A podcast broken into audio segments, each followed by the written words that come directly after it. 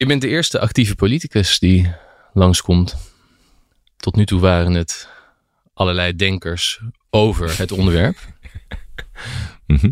En eh, eigenlijk ben jij ook best vaak langsgekomen als eh, een van de hoofdrolspelers. Ja, of misschien wel de hoofdrolspeler hè, in die hele discussie over beter bestuur. Mhm. Zie je dat zelf ook zo? Nee, ik zie een heleboel mensen die over beter bestuur nadenken. En wat dat betreft luister ik ook met veel plezier naar de podcast van, eh, van je. Dat beter bestuur is bij mij ook pas heel langzaam in mijn politieke denken gekomen. Toen ik naar Den Haag ging, ging ik daar vanwege uh, ideeën hoe een pensioenstelsel eruit moest zien of wat er met de belastingen moest gebeuren. Maar ik ging er nooit naartoe met het idee van eh, beter bestuur. En pas langzaam met wat ik zag gebeuren in Den Haag en hoe ik het eigenlijk achteruit zag gaan. En ook zag in andere landen wat voor effect het heeft als, als het bestuur in één keer niet meer goed functioneert. Dat ik begon te beseffen hoe, hoe ernstig de situatie eigenlijk is in Nederland.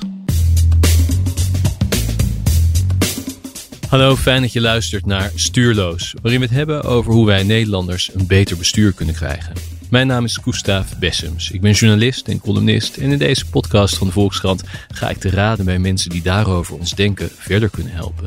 Deze keer is dat iemand die voor dat betere bestuur strijdt in de politieke praktijk. Onafhankelijk Kamerlid Pieter Onzicht.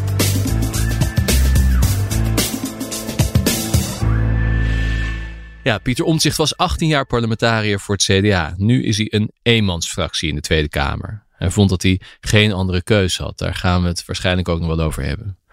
Hij zet zich onder meer in voor een beter pensioenstelsel. Uiteraard nog steeds voor de slachtoffers van het toeslagenschandaal, dat mede door hem aan het licht kwam. En op allerlei manieren voor een transparanter, eerlijker overheid. En waarom dat zo belangrijk is, en echt meer dan Haagse navelstaarderij, waarom het iets betekent in levens van mensen, daar gaan we het over hebben.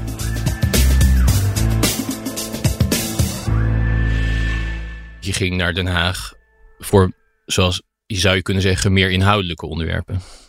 Nou, bestuur is natuurlijk een buitengewoon inhoudelijk onderwerp. Ja, maar nou ik ja, ging, ik ik ging daar zeker voor inhoudelijke je- onderwerpen. ja. Ja, ja, ja, beleidsinhoudelijke onderwerpen, maar niet over de, niet vanwege de staatsinrichting. Misschien ook wel een soort blinde vlek voor economen. Economen nemen instituties vaak voor als een soort, ja, for granted. Eh, Die zijn er en die functioneren. Maar ehm, eh, in de politieke wetenschappen, maar ook in Italië, waar ik vandaan kom, heb je die hele mooie fresco's. De oudste fresco's die we daar hebben over bestuur, die gaan over goed en slecht bestuur van de stad. En een stad functioneert alleen maar op het moment dat daar goed bestuur is. Eh, goed bestuur leidt tot een florerende economie, tot iedereen die zich kan ontplooien. Slecht bestuur leidt tot problemen, tot ruzies die niet opgelost worden, omdat er geen politie is, tot een niet florerende economie, omdat je geen instituties hebt om conflicten te beslechten. Hè, Daar heb je een goede rechtelijke macht voor nodig. Weet je nog, want hoeveel jaar geleden werd je voor het eerst in de Kamer gekozen? Oh, dat is vandaag 19 jaar. Vandaag precies. Ja. En weet je nog waarvan je toen dacht, dat is het belangrijkste onderwerp waar ik iets aan wil doen? Ja, dat was het eh, pensioenstelsel. Ja. Ja. Wat nog steeds niet goed lukt. een ja. van de dingen, ik heb toen een. We zijn eh, slechts op de kop af 19 jaar verder. ik heb toen mijn mediespeech gehouden over het nabestaande pensioen. Nou ja, dat is nog steeds niet helemaal goed geregeld, zal ik maar zeggen. Dus eh, er valt nog best een heleboel te doen. En kan je misschien meteen dat, ja, ik weet niet hoe ik het moet noemen, eh, misverstandje van net. Kijk, toen ik zei inhoudelijke onderwerpen versus goed bestuur, dan echo ik ook een beetje hoe dat in de discussie vaak gaat. Je merkt dat als het expliciet in Den Haag over het proces gaat, ehm, het goed informeren van de Kamer of de sms'jes van Rutte of dat soort dingen, dan wordt dat vaak tegenover de inhoud gezet. Maar kan jij eens proberen uit te leggen hoe in jouw beleving die twee onderwerpen samenhangen? Je kunt eigenlijk alleen maar goede besluiten nemen als je de goede informatie hebt. Als je enige mate van transparantie hebt. En als je een, eh, een vorm van een open discussie hebt. En ik zeg bewust enige mate en een vorm van. Want ik ben niet geïnteresseerd in elke zijdiscussie of zo.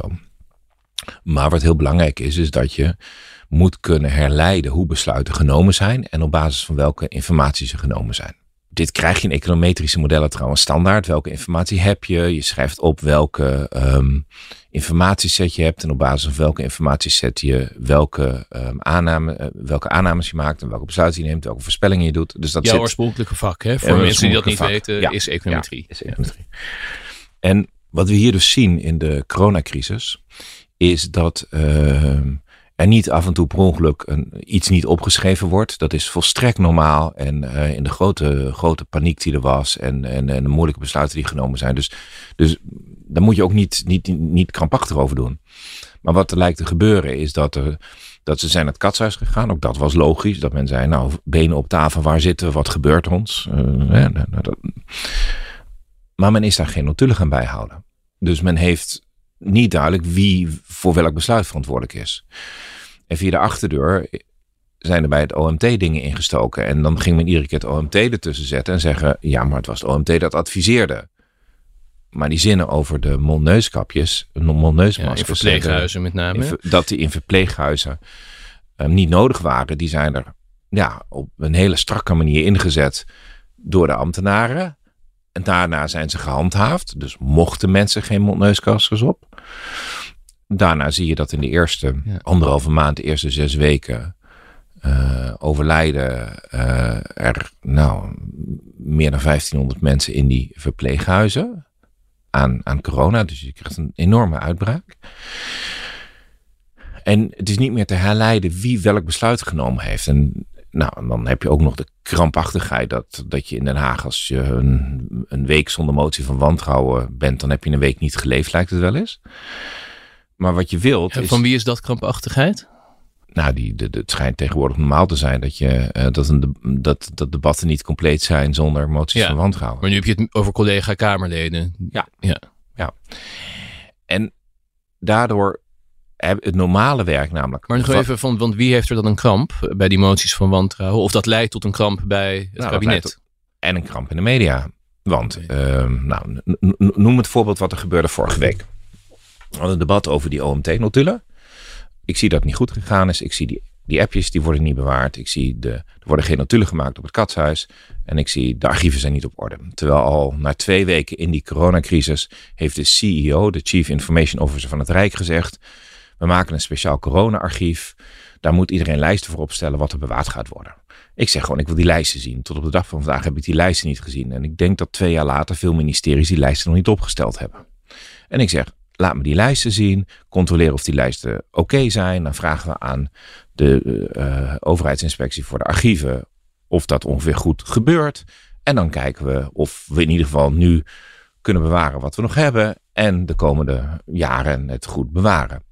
Die discussie die raakt volledig ondergesneeuwd op het moment dat de eerste de beste langskomt te zeggen we gaan een motie van wantrouwen indienen. De media heeft het dan alleen maar voor of tegen de motie van wantrouwen. Ik word op de, op de uh, sociale media wordt constant gezegd van nou ja, niet voor de motie van wantrouwen gestemd, dus het ligt allemaal aan jou. Terwijl ik denk, ik doe hier een voorstel.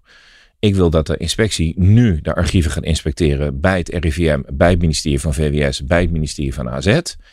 Kijkt wat er bewaard kan worden.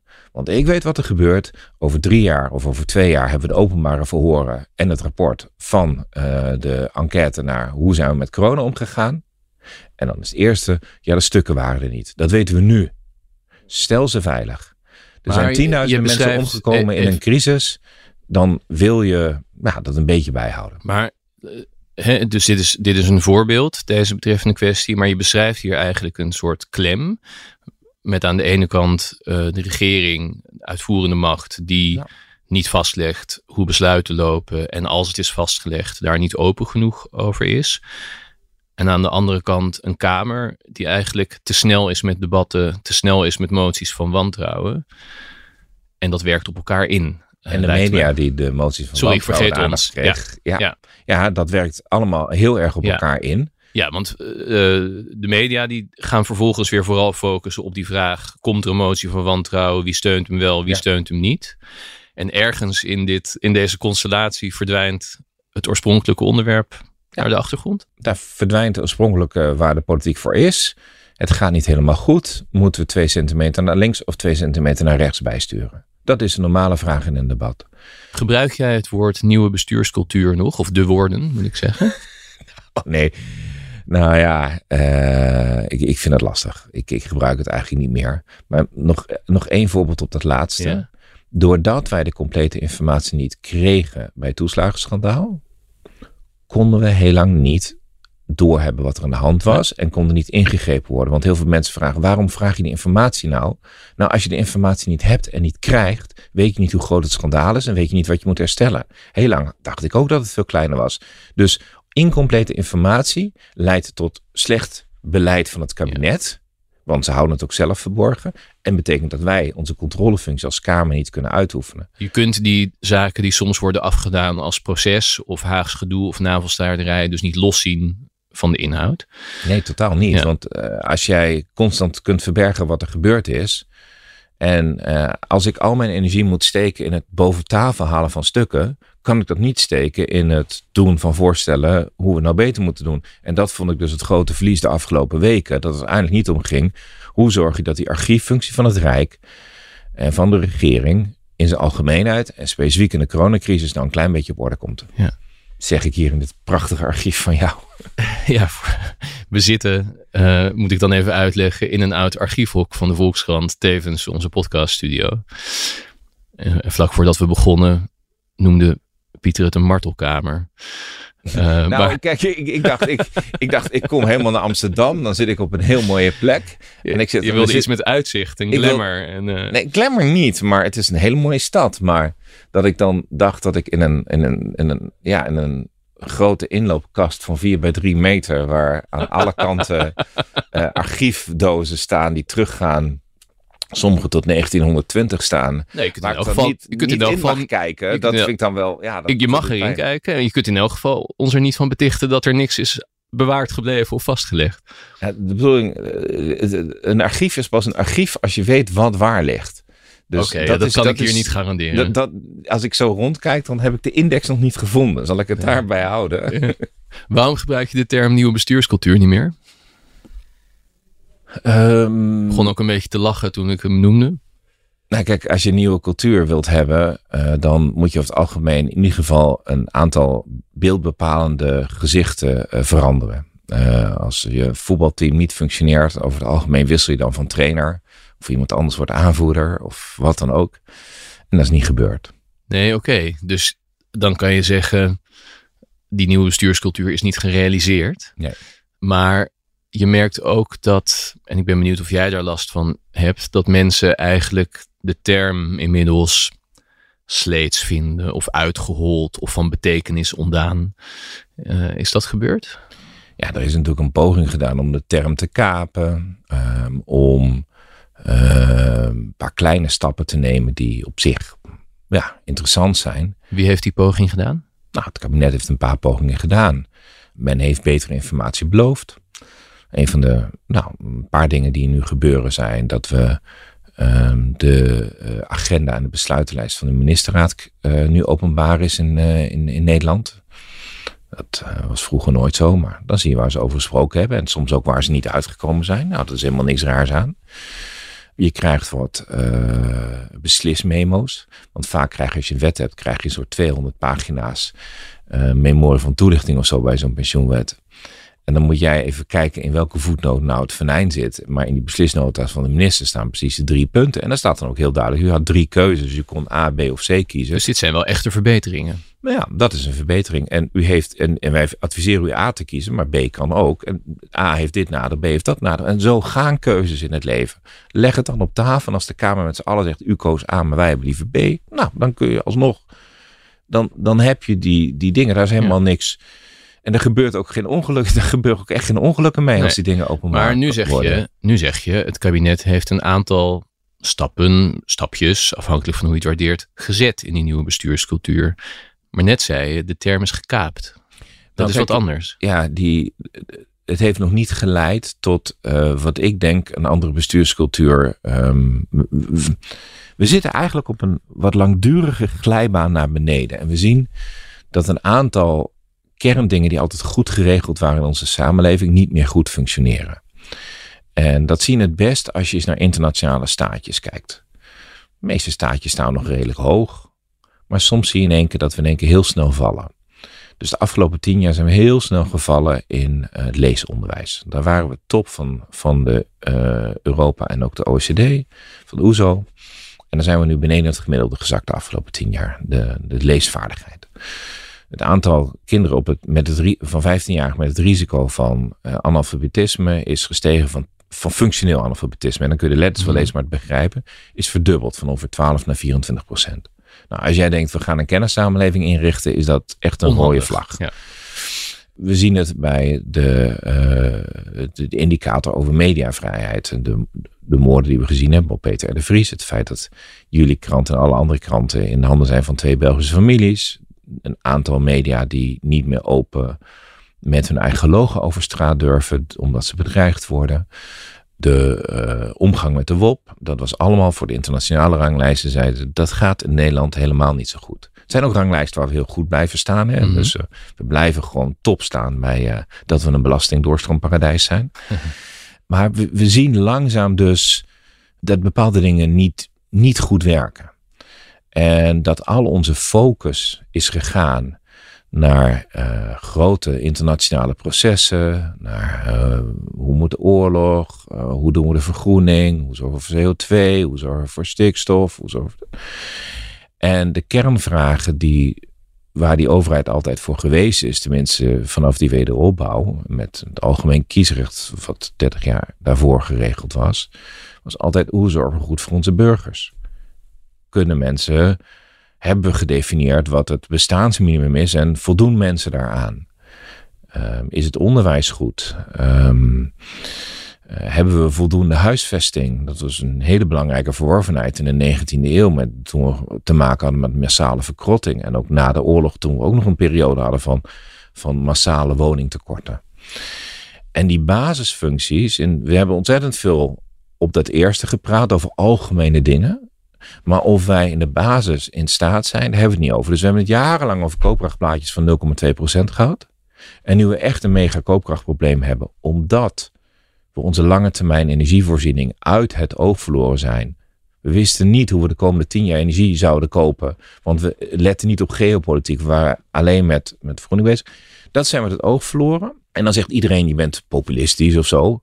Nee, je bent niet populistisch. De kerntaak van je als politicus is ervoor te zorgen dat je basisvoorzieningen in de staat op orde zijn. En dat zijn ze niet. Eigenlijk, want, ik, want jij begon dit betoog hè, over bijna een soort verelending uh, die je beschrijft uh, op een vraag over bestuurscultuur. Ja.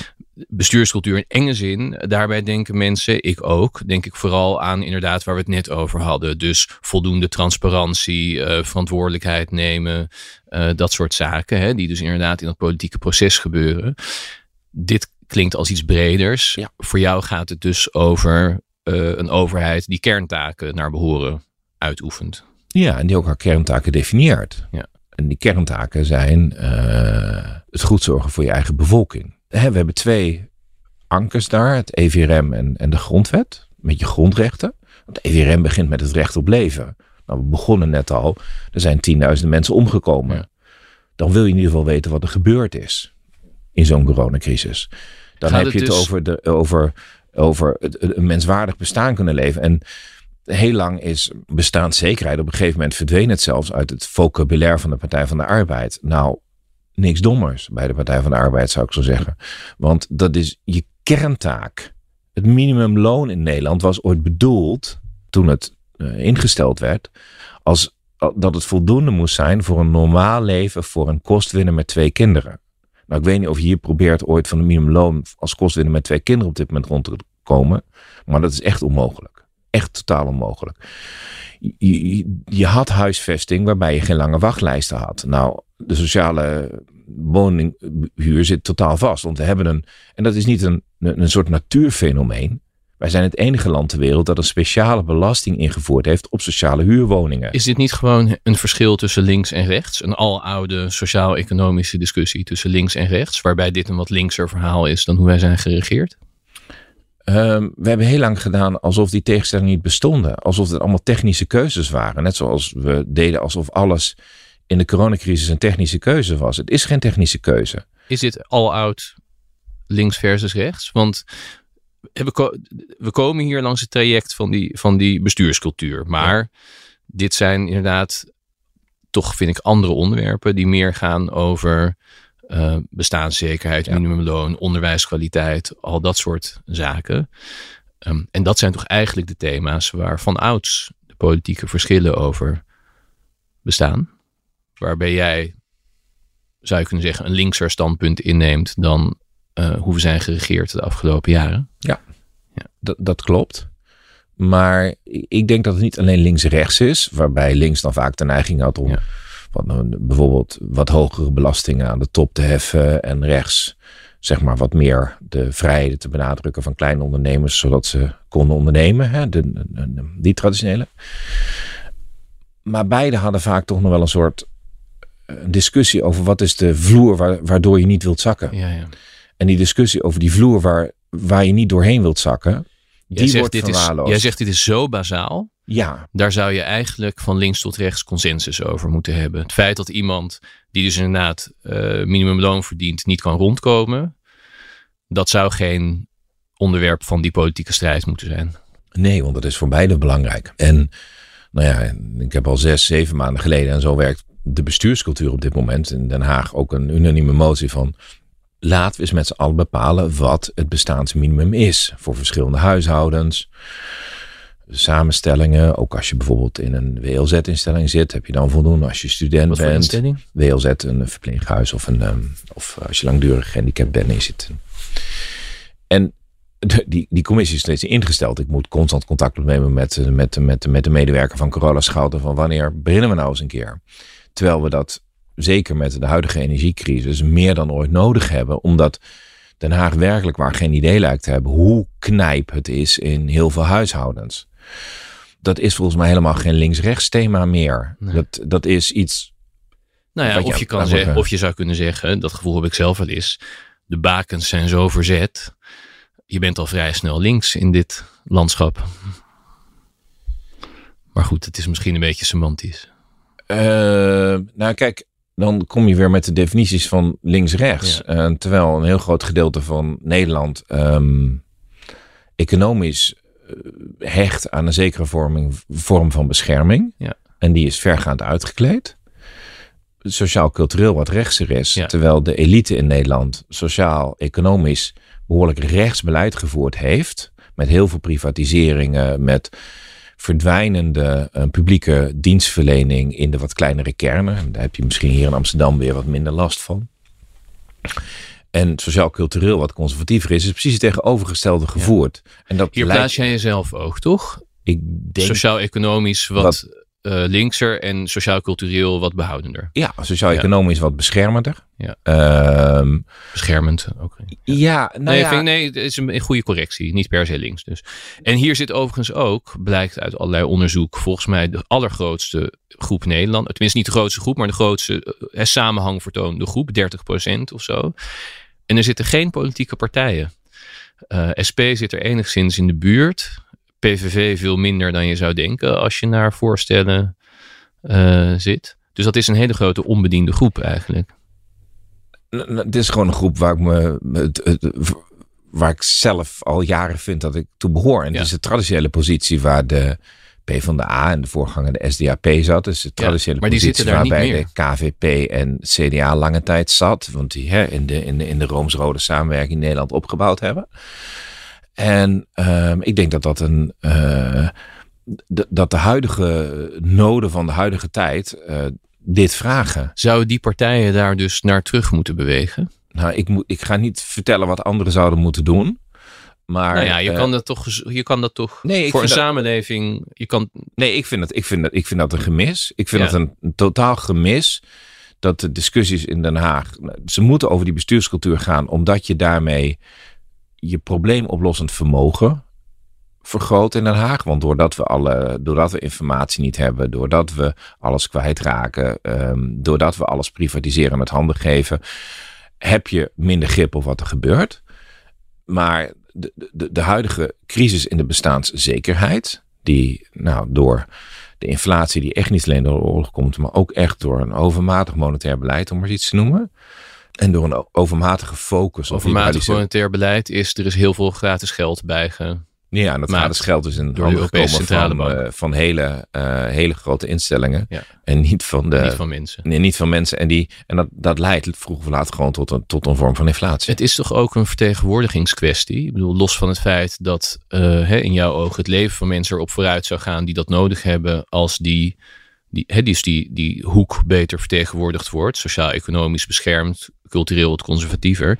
Maar ik denk ook altijd, er zit ook een risico aan dat zo'n grote groep zich niet goed vertegenwoordigd weet eh, door de politiek. Je wil het idee hebben eh, dat daar mensen zitten die ongeveer ja, jou vertegenwoordigen of jouw geluid laten horen of jouw belangen behartigen.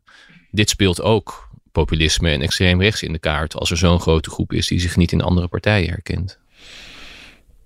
Ja, en dat komt ook omdat wij bijvoorbeeld een definitie van eh, diversiteit eh, aangehangen hebben. Die heel goed let op de culturele diversiteit.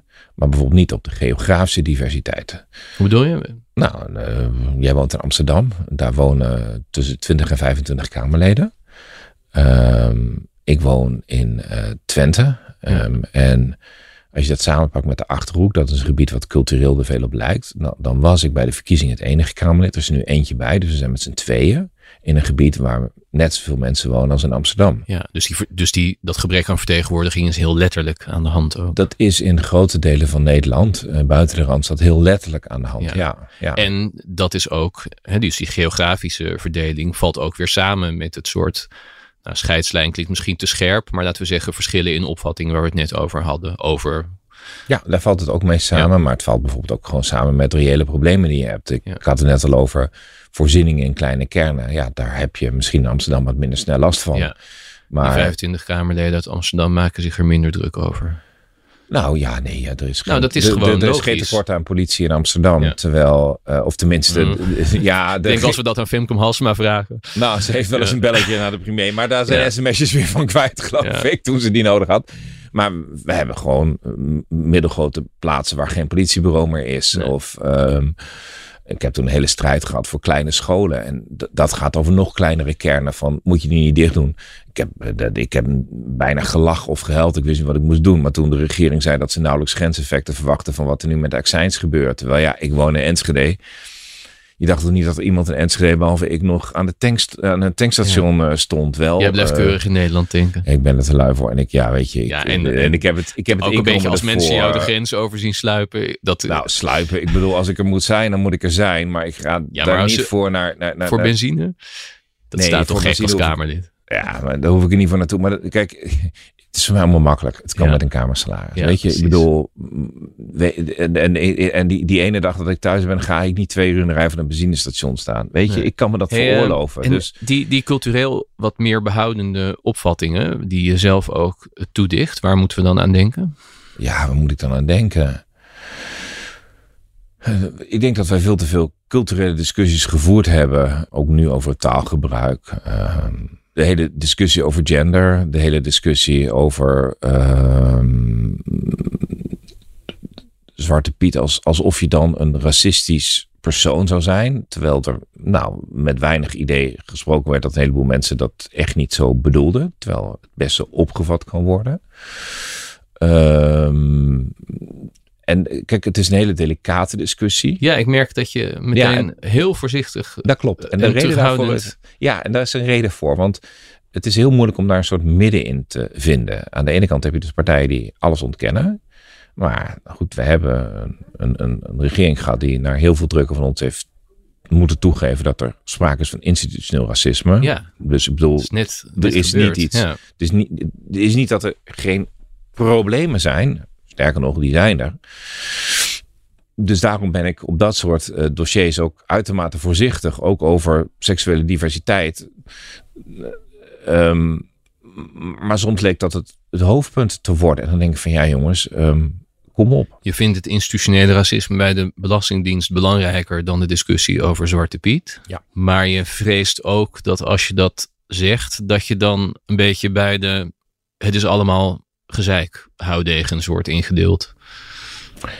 Nou ja, ik probeer bijvoorbeeld bij het institutioneel racisme erachter te komen wat er precies gebeurd is. Want nu is het een soort we kennen de slachtoffers wel, maar er zijn geen daders discussie Nee. geworden. Nou, dat, dat kan niet. Je kunt niet eh, de selectiemethode toepassen die de Belastingdienst toegepast heeft. En je kunt helemaal Maar, niet... wa- want ik wil hier nog wel iets over door, maar even die, even, beantwoord even die vorige vraag. Ja. Is de voorzichtigheid de vrees om iets meer, zeg maar, in de hoek ja 21 PVV forum van het is allemaal onzin terecht te komen? Dat, Eh, het, het- is de voorzichtigheid van het politieke midden. En het probleem van het politieke midden is dat het een angstig politiek midden geworden is. Ja, maar nu ben je zelf ook een beetje angstig politiek midden. Je, dat politiek midden moet wel gewoon zinnen kunnen uitspreken over wat het vindt.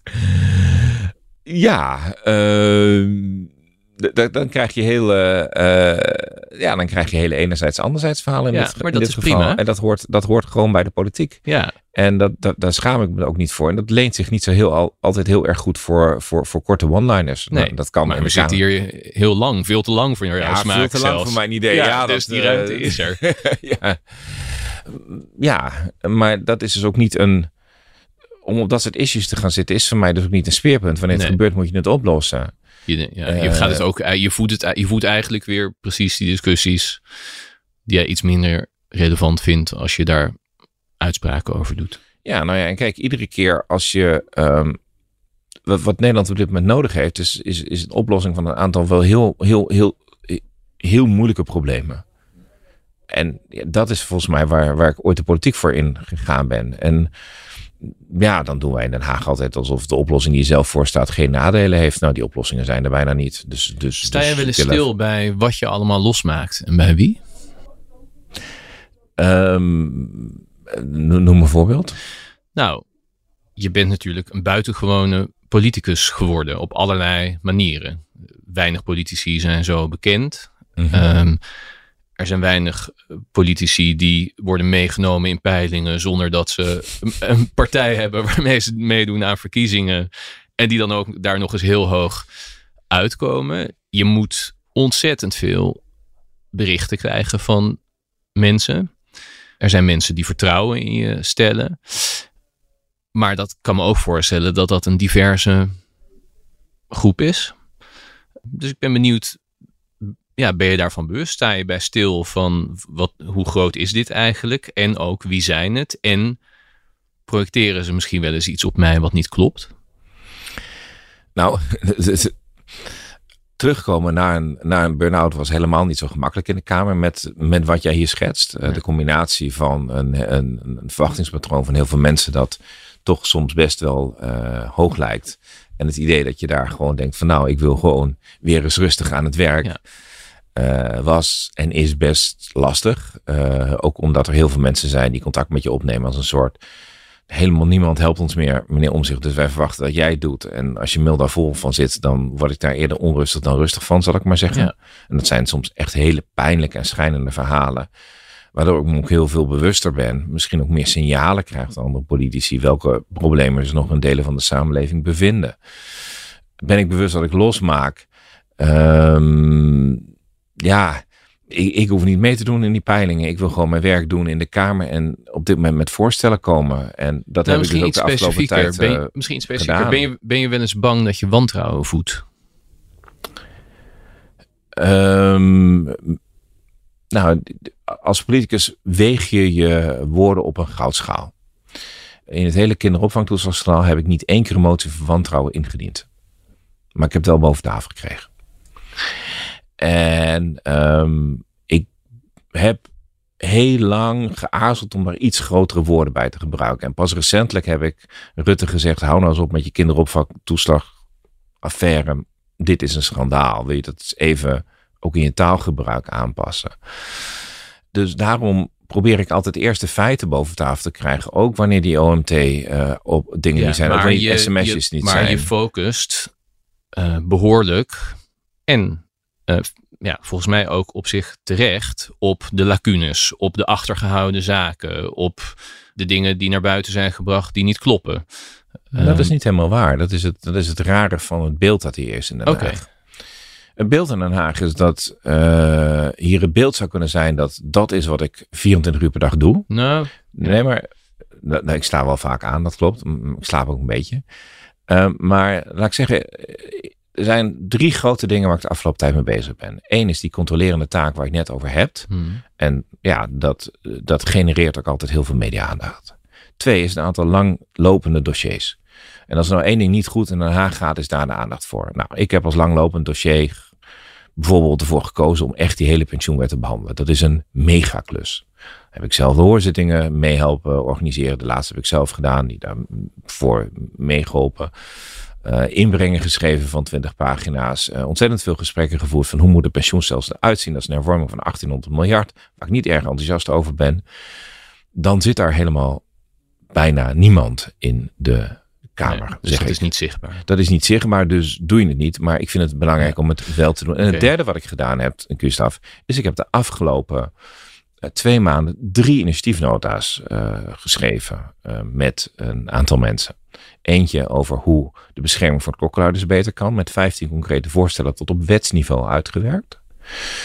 Eentje samen met Volt over de integriteit, omdat we de Raad van Europa op de vingers getikt zijn over um, hè, hoe we uh, de formele regels hebben waar we aan voldoen. Nou, die zijn er niet voor politici, dus een aantal voorstellen gedaan. Ook, daar hebben we ook drie kwart jaar aan gewerkt.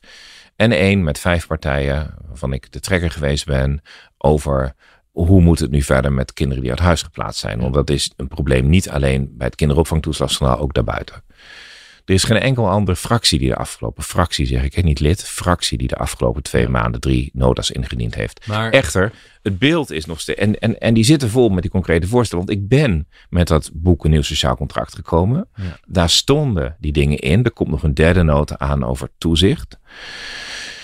Omdat ik die dingen één voor één wil afwerken van ik heb die voorstellen gedaan, ik ga ze ook inbrengen. Alleen maar de suggestie, maar de suggestie van mijn vraag was niet goh, het enige wat die Pieter Omzicht uh, doet daar in Den Haag is een beetje de boel oppoken uh, over, over achtergehouden feiten. Uh, dus nou ja, terecht dat je dit ook schetst. Ik denk eerlijk gezegd dat er ook al best een beeld van je bestaat als iemand die veel noest werk doet. Maar, maar ik denk dat ja, ja, dat zal minder aandacht trekken. Dus goed dat je dat vertelt. Maar ik ben geïnteresseerd of het wel eens een dilemma is. Laat ik het zonder mijzelf qua positie of impact te vergelijken, schetsen wat ik wel eens heb als ik een stukje schrijf. Ik vind het soms wel eens lastig dat ik denk aan de ene kant wil ik sommige dingen echt aan de kaak stellen, waarvan ik vind dat ze niet goed gaan. Ja. En dan vind ik het ook wel eens ongemakkelijk als ik zie hoe anderen dat als munitie gebruiken, ermee aan de haal gaan in een soort algehele de hele kliek. Het zijn zakkenvullers of zelfs, het wordt zelfs munitie in complottheorieën. Uh, zonder dat dat is wat je ermee beoogt. Nou, dat heb ik op veel kleinere schaal. Ik kan me gewoon voorstellen dat dat voor jou ook wel eens een dilemma is. Dat je aan de ene kant niet wilt laten rusten dat iets echt oneerlijk is gebeurd. En dat jij ook dit soort reacties wel eens zal krijgen of effecten zal sorteren en groter. Ja, maar daarom moet je ook altijd heel erg bewust zijn van de woorden die je gebruikt. En een van de dingen die je net bij mij zag, is dat je heel voorzichtig bent om je soms ergens op uit te drukken.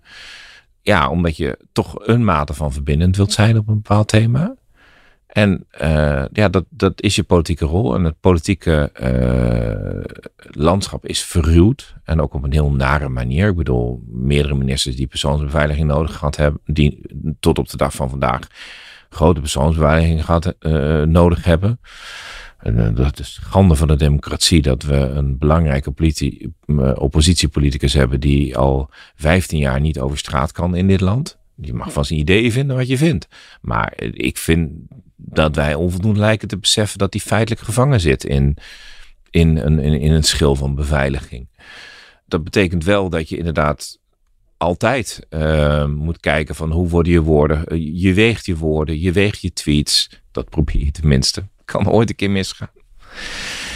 Uh, er wordt constant geknipt um, in de filmpjes uh, in de Tweede Kamer. Dus je probeert een zin te gebruiken waar ook twee komma's in staan om de beide andere kanten van het verhaal te belichten. Jij, als jij praat in de Kamer, dan ben je al van bewust van er kan in geknipt worden. Oh ja, zeker bij de Dus ik ga het zo zeggen dat het moeilijk te knippen is.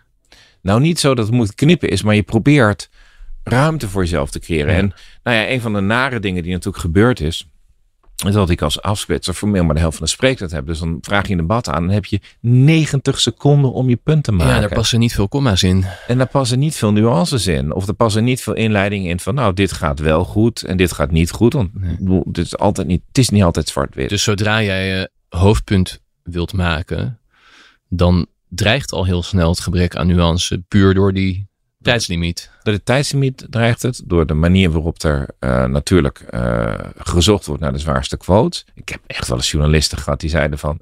Als jij nou hard schande roept, dan kom je in beeld. En dat merk je ook. En dus de enige die dan schande roept, die is dan in beeld als politicus. Daarom roepen politici altijd schande, zal ik maar zeggen. Dus het, die, dat heb je ook nog als je een genuanceerd antwoord geeft. En zegt, nou, enerzijds snap ik de minister. Aan de andere kant denk ik dat hij een stapje extra zou kunnen doen daarop. Nou, dan weet jij dat jij degene van de twintig bent die het journaal die dag niet haalt, hoor. Je wordt ook wel eens geholpen hè, met je spreektijd door collega's die, die dan... zijn uh, Caroline of, uh, of Wiebren of uh, SP zijn daar buitengewoon prettig ja. in. Um, Gewoon meneer Omtzigt, kunt u dat misschien nog kunt wat u toelichten? even uitleggen wat u bedoelt? Ja, nou dan, dan dat, ja, dat is wel heel fijn. Maar het is natuurlijk heel raar de Raad van Europa heeft ook een Venetië-commissie-rapport geschreven van nou ja, het valt ons op dat um, een discussie intern al onmiddellijk en het controleren van de regering afgedaan wordt als deloyaal en gestraft wordt.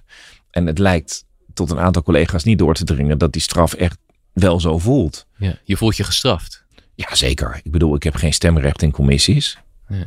Ik heb de helft van de spreektijd. Terwijl ik, ik zeg ook tegen collega's, ik doe maar één of twee debatten per week. Dus ik loop niet van debat naar debat erin en eruit. Je doet mee of je doet niet mee. Kan ooit een keer gebeuren dat je er even uit moet hoor. Maar uh, dus het is niet zo. De, dus je zag me deze week maar in één plenair debat over de, over de pensioenen. En de andere debatten doe ik ook niet. En die kun je niet goed voorbereiden. Je, trouwens, een debat is ook helemaal niet efficiënt als je er met z'n twintig loopt te doen. Dus echt, er gaat niks mis als niet elke kleine partij bij elk, ja. elk debat. Je bent is. echt als een zetelrover gestraft. Dat is. Ja. Ja. Ja, terwijl natuurlijk heel duidelijk was, en dat heb ik ook meteen na het incident wel meegedeeld, van hoe denken jullie dat ik straks nog een regeerakkoord zou kunnen tekenen tot en met de komma, waar Rutte, Ja. Kaag en Hoekstra um, uh, de leidende figuren in zijn? Ja. Dat, dat was toch onmiddellijk na het hele incident wel duidelijk voor iedereen. En dan kan iedereen mij aankijken, maar dan, ja, dat leek mij een beetje lastig. Ik wist niet wie de andere partij zou worden. Dat was toen nog een beetje onduidelijk. Vertrouw jij na die hele geschiedenis, hè, waar dus, ik bedoel, het is natuurlijk heel bekend en misschien ook te uitgebreid om alles daar van nu uh, kort samen te vatten. Maar nou ja, je bent en in je eigen partij, laten we zeggen, uh, niet prettig bejegend na een lijsttrekkersverkiezing. Je bent in de formatiebesprekingen, ben je besproken van, zou die man niet ergens anders een baan kunnen krijgen? Uiteindelijk heeft dat tot een breuk met CDA geleid. Als je dat allemaal hebt meegemaakt en meer, en ook nog, uh, ja, misschien daaraan gerelateerd in een burn-out hebt gezeten. Denk je daarna wel eens van, kan ik alles nog goed zien, nog goed beoordelen? Ja, het is niet, het is, het is niet per ongeluk dat ik daarna ook zelf uh, um, gedacht heb, het is beter om een tijd daar niet te zijn voor Nee. mezelf en ook Maar voor nu de rest. bijvoorbeeld. Dus er, er, er, er wordt iets gezegd door Rutte. Of er wordt een brief door Van Rij naar de Kamer gestuurd over het institutioneel racisme bij de Belastingdienst. Ja. Ja, bij al die dingen breng je je geschiedenis mee als je er naar kijkt, denk ik. Ja, dat, dat klopt. Die, geschiedenis, die geschiedenis blijft natuurlijk. Um, maar ja, dat is wat ik probeer. Dat probeer ik ook gewoon uh, tot op zekere mate uit te schakelen, professioneel. Door te zeggen van ja, dit kabinet is er gekomen omdat de meerderheid van de parlementariërs het kennelijk wilde. Uh, dan zal ik ook mijn controlerende rol spelen zoals ik hem altijd gespeeld heb. Maar dan kan ik geen onderdeel uitmaken. Dan had ik geen onderdeel uit kunnen maken van die regeringscoalitie. En overigens denk ik dat onderschat, dat, dat onderschat wordt dat er. Er zijn twee debatten geweest die over mij gingen. En iedereen heeft het constant over die functie elders. Ja. Nee, het Ja. sensibiliseren debat Sensibiliseren is er ook was veel geweest. vervelender. Dus dat was Veel dus vervelender. in een ministerraad uh, werd gesproken over Kamerleden uh, binnen de coalitie die er wat te hard in gingen. Uh, en over jou werd gezegd, volgens mij door Hoekstra, jouw Ja. eigen partijgenoot, Ja. dat het goed was om je wat te sensibiliseren. dat het niet zo hard lukte om mij te sensibiliseren. Ja, precies, ja. dat, maar Ehm, en, en, maar, maar wat toen heel erg opviel, en dat, dat, dat was het meest funeste over de Nederlandse bestuurscultuur. Niet dat ze bij de koffieautomaat over mij praten van Nee, die omzicht is lastig. Dat is in de ministerraad. dat, als het, dat, doen, dat doen jullie hier ook wel eens. Van, hè, Ja. wat doet die nou? Het was in de ministerraad. Het duurde heel lang dat ze over ons hadden. Ze spraken echt over hoe kunnen we ervoor zorgen dat ze de informatie niet krijgen. Waardoor die ouders langer in de problemen zaten. Ja. En ze spraken niet over die ouders. Ja. En dat was, eh, ik weet precies, ik heb die tijdlijn in mijn hoofd. Ze waren een beetje boos op mij, want ik had een interview gegeven bij de NOS en ik had gezegd: Rutte moet zich met het schandaal gaan bemoeien. Dat was de laatste dag voor het reces. Ik dacht, ik ga mooi met vakantie en we zien wel als ik terugkom. Maar wat ik niet helemaal wist, is dat de maand daarvoor de paniek op het ministerie was uitgebroken. En dat men een onderzoek intern gehouden had. En toen was die memo Palme boven tafel gekomen. Toen was alles boven tafel Moet gekomen. je toch even, want Memo Palme, voor Nee. jou is dat, eh, mij is dat, eh, gesneden voeders- Maar Palme was een hoge juridische medewerker eh, bij de Belastingdienst. Die eigenlijk aan de bel heeft getrokken dat de manier waarop eh, mensen werden behandeld die een klein foutje, iets ad- administratiefs of wat dan ook, eh, of iets niet konden verantwoorden wat ze aan toeslagen hadden gekregen, dat het buiten alle proporties was hoe zij werden behandeld met het terugvorderen van de hele toeslagen en de boete daarop. was een rapport van de ombudsman. De ombudsman was snoeihard in 2017. En Palme zei, de ombudsman heeft gelijk. En dit ging niet over terugvorderen van kleine bedragen, maar ging over die kafzaak waarbij ouders als fraudeurs aangemerkt werden. En die zei, die ouders hebben gelijk en we moeten een vaststellingsovereenkomst. Dat betekent, moeten ze gewoon schadevergoeding, moeten gewoon een Ja. deal maken, klaar weg. Dat werd in de laag gedumpt. Maar toen hebben ze in een week heel veel informatie boven tafel gekregen. Ministerie en Belastingdienst. En toen was het zelfs zo erg dat Menno snel in paniek raakte en zeide: Ik wil compensatie gaan betalen. En al, die ministers die hadden zoiets van: "Eh, Wat belt hij nu? Hoekstra wist ook precies, want het was zijn ministerie dat in de kramp zat. En juist toen zij al die informatie hadden, toen zijn ze in de kabinetsvergadering niet op tafel gelegd: Jongens, we hebben een probleem. Misschien hadden we naar Helma Lodders en naar Renske Leijten en naar Pieter Omzicht en naar Farid Azarkan hadden die af en toe eens gelijk gehad. Ook al deden ze het Ze onderhandig gingen of zo. jullie als probleem bespreken. Maar ze gingen ons als probleem bespreken. En dat was, daar zat de kern van mij. Ik, toen vielen de schellen van mijn ogen. Want ik dacht altijd, oké, we hebben hier... Hè, eh, op dit moment zijn twintig wijze mannen en vrouwen die ook in, in, in die ministerraad, die op zich geheim is, ook gewoon de moeilijke keuzes hebben over de energievoorziening, over hoe we Oekraïne wel of niet steunen, over hè, wat voor moeilijke afwegingen we maken met, met de opvang van asielzoekers. Da, da- daar zit er geen makkelijk in. En dan, dan hoort het te knetteren op de inhoud. En wat mij toen duidelijk werd, is dat we kennelijk een bestuurscultuur hebben. waarbij men daar bezig was om te denken: van hoe gaan we met Kamerleden om? En men vergat te praten over de inhoud. En daardoor zaten die ouders nog anderhalf jaar Dus langer in de problemen. Ja. En dat. En ik heb ook mijn eigen CDA's er daarna op aangesproken en nooit mijn antwoord gehad. Van ik voelde me in de rug aangevallen. Ik bedoel, als, dat geen van de zes CDA's toen gezegd heeft van... hé, hey, wacht even, dat is er ook nog eentje van ons. En hij had toch een beetje gelijk. Want ik heb ze natuurlijk allemaal iedere keer individueel aangesproken... van jongens, ik heb hier een probleem. Gaan ze wat doen? En mijn vraag is, als je je zo in de rug aangevallen gevoeld hebt geweten, Ja. wat doet dat dan nu nog met je blik? Kan jij als Hoekstra iets zegt, of als Rutte iets zegt, kan je daar nog iets van geloven? Nou, dat niet meer op dezelfde manier als een paar jaar geleden. Nee, Nee. nee. Denk je, in principe moet ik er altijd van uitgaan dat het niet waar kan zijn? Ik heb nu te vaak gezien dat, eh, dat Rutte zich dingen niet herinnerde waarvan ik dacht van nou dan is het wel raar. Ja. En dat, dat, dat, dat betekent dat ik ehm, eh, min, minder onbevangen eh, in dat soort debatten sta. Ja. Ja. Geldt het voor Kaag ook? Eh, met Kaag heb ik veel minder te doen gehad. Ehm, dus ja, ook, ook, ook tot nu toe eigenlijk nauwelijks debatten mee gehad. Ehm, en die zat daar niet zo in. Die zat niet zo in dat hele toeslagen ding. Ik denk dat Nee. ze dat, dat er niet handig geopereerd is eh, door haar eh, op, op, Nee, in dat bewuste debat. Maar met die weer wat twee, anders. of stel ik me zo voor, met, met informatie van de Belastingdienst afkomstig is, ja, is de grondhouding.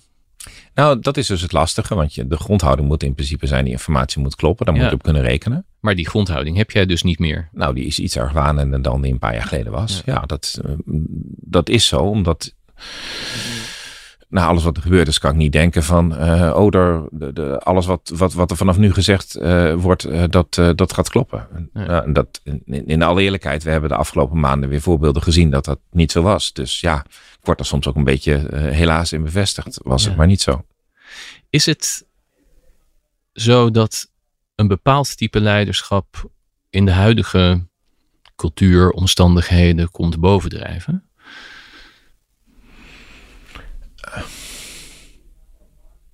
We hebben heel lang een soort, uh, in Nederland een soort uh, leiderschap gehad waarbij je vooral geen visie dag, aan de dag moest leggen. Want dat zit dan ook in de weg. En dat bedoel ik even niet negatief. In de zin van, omdat je dan een bepaalde flexibiliteit hebt om te kunnen bijdragen, om je mening uh, te kunnen vormen.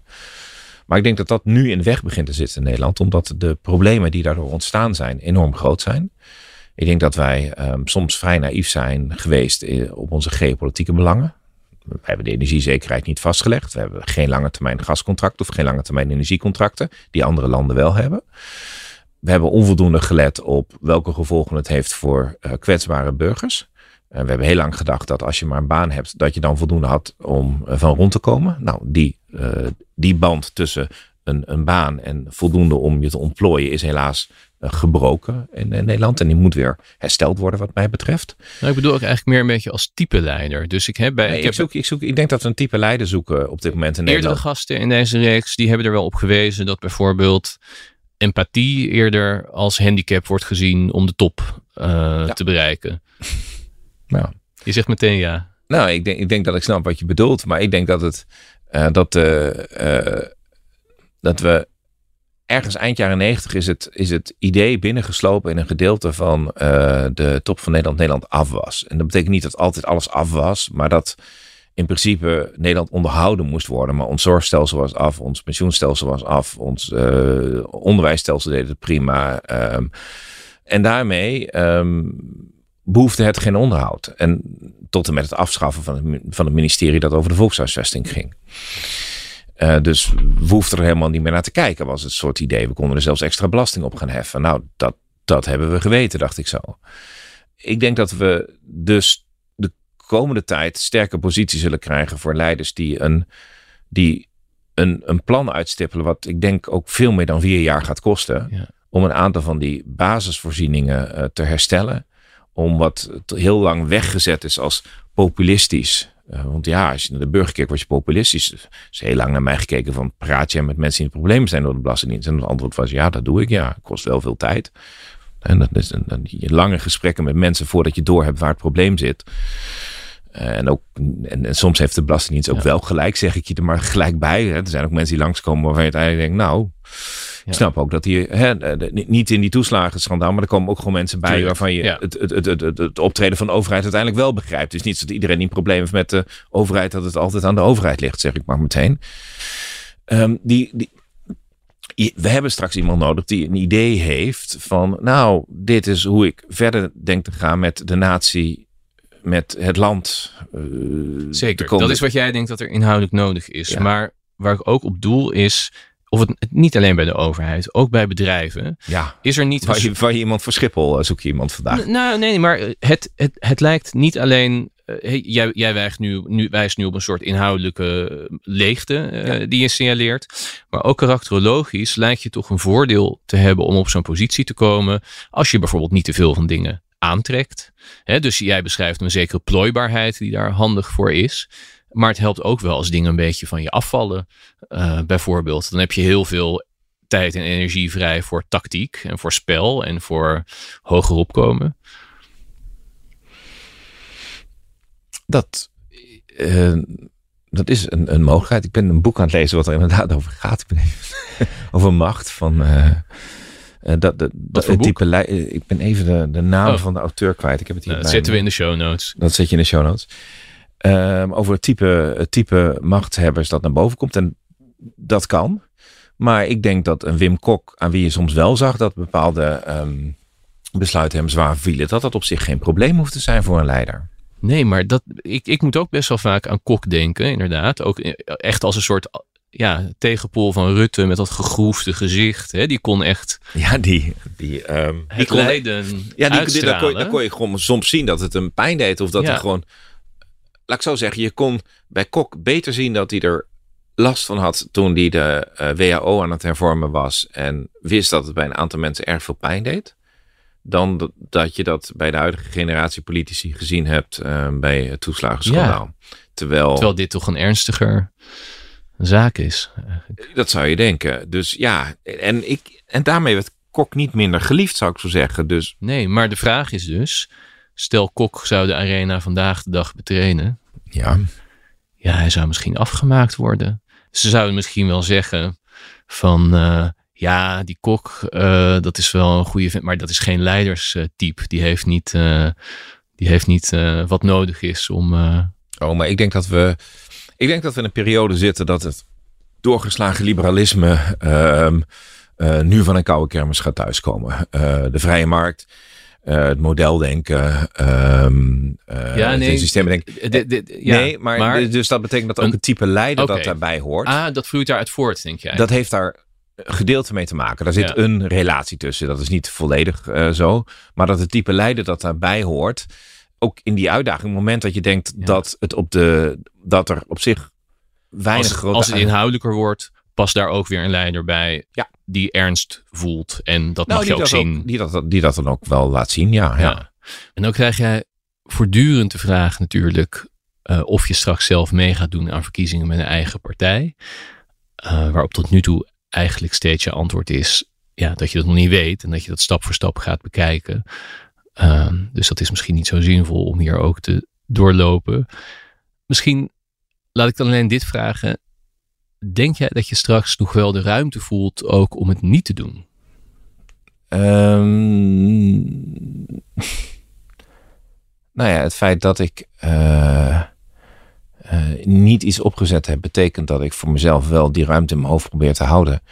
Ook om dat moment dat je terugkomt en dat mensen inderdaad dagelijks die vraag stellen. Ik bedoel, vanaf het moment dat ik terugkwam, waren er dagelijks mensen die zeiden van, eh, ehm, wil je dit nou, wil je dit nou niet? Ja, heb ik voor het eerst in mijn leven eh, moeten denken van nou, is het ook voor mezelf verstandig? Ja. Ehm, en dat, dat, dat, dat was best wel af en toe een beetje confronterend. Van, nou ja, wat kun je op dit moment zelf aan? Ja. Kijk, als je een rustig leven wilt hebben, dan moet je niet doen wat ik op dit moment aan het doen ben. En eh, dat was ook waar eh, soms best wel wat van die opmerkingen van mij vandaan kwamen van dat het heel vervelend werd, was als afsplitsen weggezet te worden en waardoor je eh, de helft tot drie kwart minder ondersteuning hebt. Terwijl het aantal mediaverzoeken of het aantal brieven van burgers bij mij denk ik minstens zo hoog ligt als bij een aantal collega's. Ja. En die druk, die, die, die voelde ik en voel ik wel degelijk. Maar, maar je zegt net eigenlijk, als- ik probeer die ruimte in te bouwen. De ruimte om het ook niet te doen. Ik probeer de ruimte in te bouwen om gewoon vrij uit te kunnen nadenken. En Ja. Als ik nou één ding in Den Haag geleerd heb, is dat we dat de hele dag niet aan het doen zijn. Niet op de inhoud, want we lopen, als het regeerakkoord is nog heiliger dan de Bijbel zo ongeveer. En niet op de, en niet op de vorm. En ja, ik zit er ook heel relaxed in. Ik wil dat er wat met mijn ideeën gedaan wordt. Misschien is dat een andere manier van hoe ik daarin zit. Ik, die probeer ik gewoon nu één voor één uitgevoerd dat is krijgen. waar. Maar, maar eh, reëel gesproken, als je dat niet alleen... Hè, we, we begonnen het gesprek even over de 19e jaar... eh, waarin het namenstaande pensioen niet helemaal is geregeld. Ja. Als jij wil dat in een volgende periode ook iets met die ideeën gedaan wordt... eh, dan Dan is moet het je macht hebben om je ideeën Ja, dan is het toch wel, is het toch. Dat praktisch simpel. om in de politiek aanwezig te Ja. zijn, nog Ja. steeds. Als je in de Kamer wil, dan moet je gekozen worden. Als je gekozen wordt, dan moet je op een lijst. Nou, dan kun je je aansluiten bij eh, Sylvana Simons. Dat zal vermoedelijk niet eh, gebeuren. Of bij Caroline. Of bij eh Ja21. Of, hè, dat, dat is een mogelijkheid bij een andere partij. Mhm. Of je moet een eigen partij. Ehm, dus je komt een keer voor die beslissing te staan. Denk ik. En ik kan me voorstellen dat je je zegt ik zit er relaxed in als mijn ideeën maar worden uitgevoerd. En dat, dat snap ik, hè, dat het vehikel voor jou minder uitmaakt dan de inhoud. Maar wat me helemaal niet relaxed lijkt, is dat dat dichterbij komt. En dat je dus op een gegeven moment dat besluit zult moeten nemen. En dat je je misschien wel verplicht zult voelen om het te doen. Omdat er zoveel mensen vertrouwen in je stellen. Omdat je die inhoud zo belangrijk vindt. Ja, terwijl het natuurlijk een gigantische opgave zou zijn. Ja, en ik probeer voor het eerst het niet als een verplichting te zien. En gewoon nog elke dag bezig te zijn met de idealen. En daarom ben ik ook bezig met uh, op te schrijven hoe dingen wel kunnen. Ja. Hoe we Nederland. Daarom begon ik met dat nieuw sociaal contract.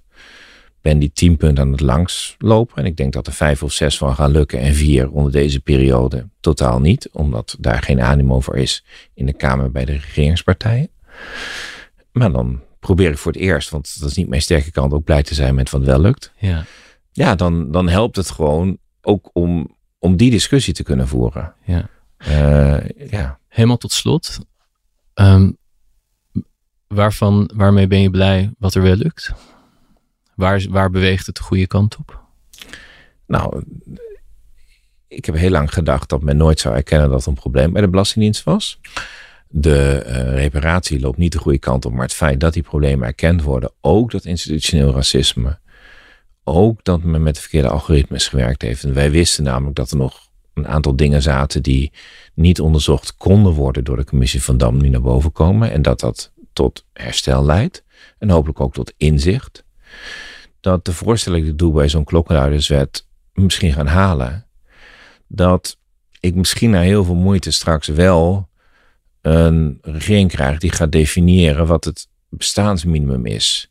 En die ook zal moeten opschrijven, want iedereen denkt dat het over geld gaat. Het gaat helemaal niet alleen over geld. Het bestaansminimum gaat ook over, als ik een betaalbare huurwoning kan krijgen en die is beschikbaar, dan is dat bestaansminimum in euro's gezien een heel stuk lager dan wanneer je het risico loopt dat je het op de commerciële huurmarkt in Amsterdam hier moet huren. Hè, dan ben je zomaar 700 of 800 euro meer in de maand Ja. kwijt. Dan heb je dus niet over een kleine loonsverhoging. Het bestaansminimum gaat over de inkomsten, maar ook over kan ik de Gewoon basisvoorziening, kan, ja. ik, kan ik daarvan leven. Als ik die discussie loskrijg, dan ben ik er blij om. En nou, ik noemde net eh, ehm, die discussie over van wat is er nou precies gebeurd eh, in, die, in die coronacrisis. Ehm, als we dat fatsoenlijk kunnen doen, dan kunnen we daar beter beleid op maken. En daarom vind ik zo'n onderzoek naar oversterfte, tienduizenden mensen die doodgegaan zijn, heel erg belangrijk. Dus er beweegt eigenlijk best veel. Ook de goede kant op. ik probeer mezelf elke avond te tellen, want dat heb ik in het verleden niet altijd genoeg gedaan, weet ik. Want dan wist ik altijd precies wat er niet lukte. Er Soms niet lukte lukte. wel wat, Ja. maar om nou te zeggen dat het eh, erg hard beweegt, nee, nog niet. Maar Nee. ik, ik, ik heb wel het Vier je, vier ik je, heb wel het gevoel dat we je wat onrustig. Nee, nee, onvoldoende, volstrekt onvoldoende. Wel eens? Nee, eigenlijk nooit. Nee, nee. Nee, dat is ook een beetje de, de natuur. Dat ik altijd precies die, die millimeter zie die, die niet gelukt is. Eh, maar dat is ook een van de veranderingen die ik bij mezelf probeer te doen. Van nou ja, dit lukt wel en dat lukt Ja. niet. Dat maakt mezelf ook een klein beetje eh gelukkiger. Maar dit is, dit is heel goed praktisch in te voeren, toch? Gewoon, je schenkt op vrijdag een glaasje in of iets anders wat je dan... En dan En dan ga je en een bij eh, proostje. Gustav in de studio zitten. Nou, ik, Maar- nou, ik heb twee glaasjes water gehad van je. nee, maar, Nee, je, maar dat- je dat kan toch aan het eind van de week waarin iets gelukt is...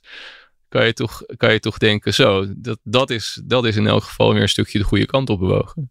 Nou, dat kan ik wel zeker wel doen. Maar ehm, de druk blijft. En de Ja. druk van toch een beetje in je eentje nooit je mailbox of appjes of Ja. ehm, eh, nooit.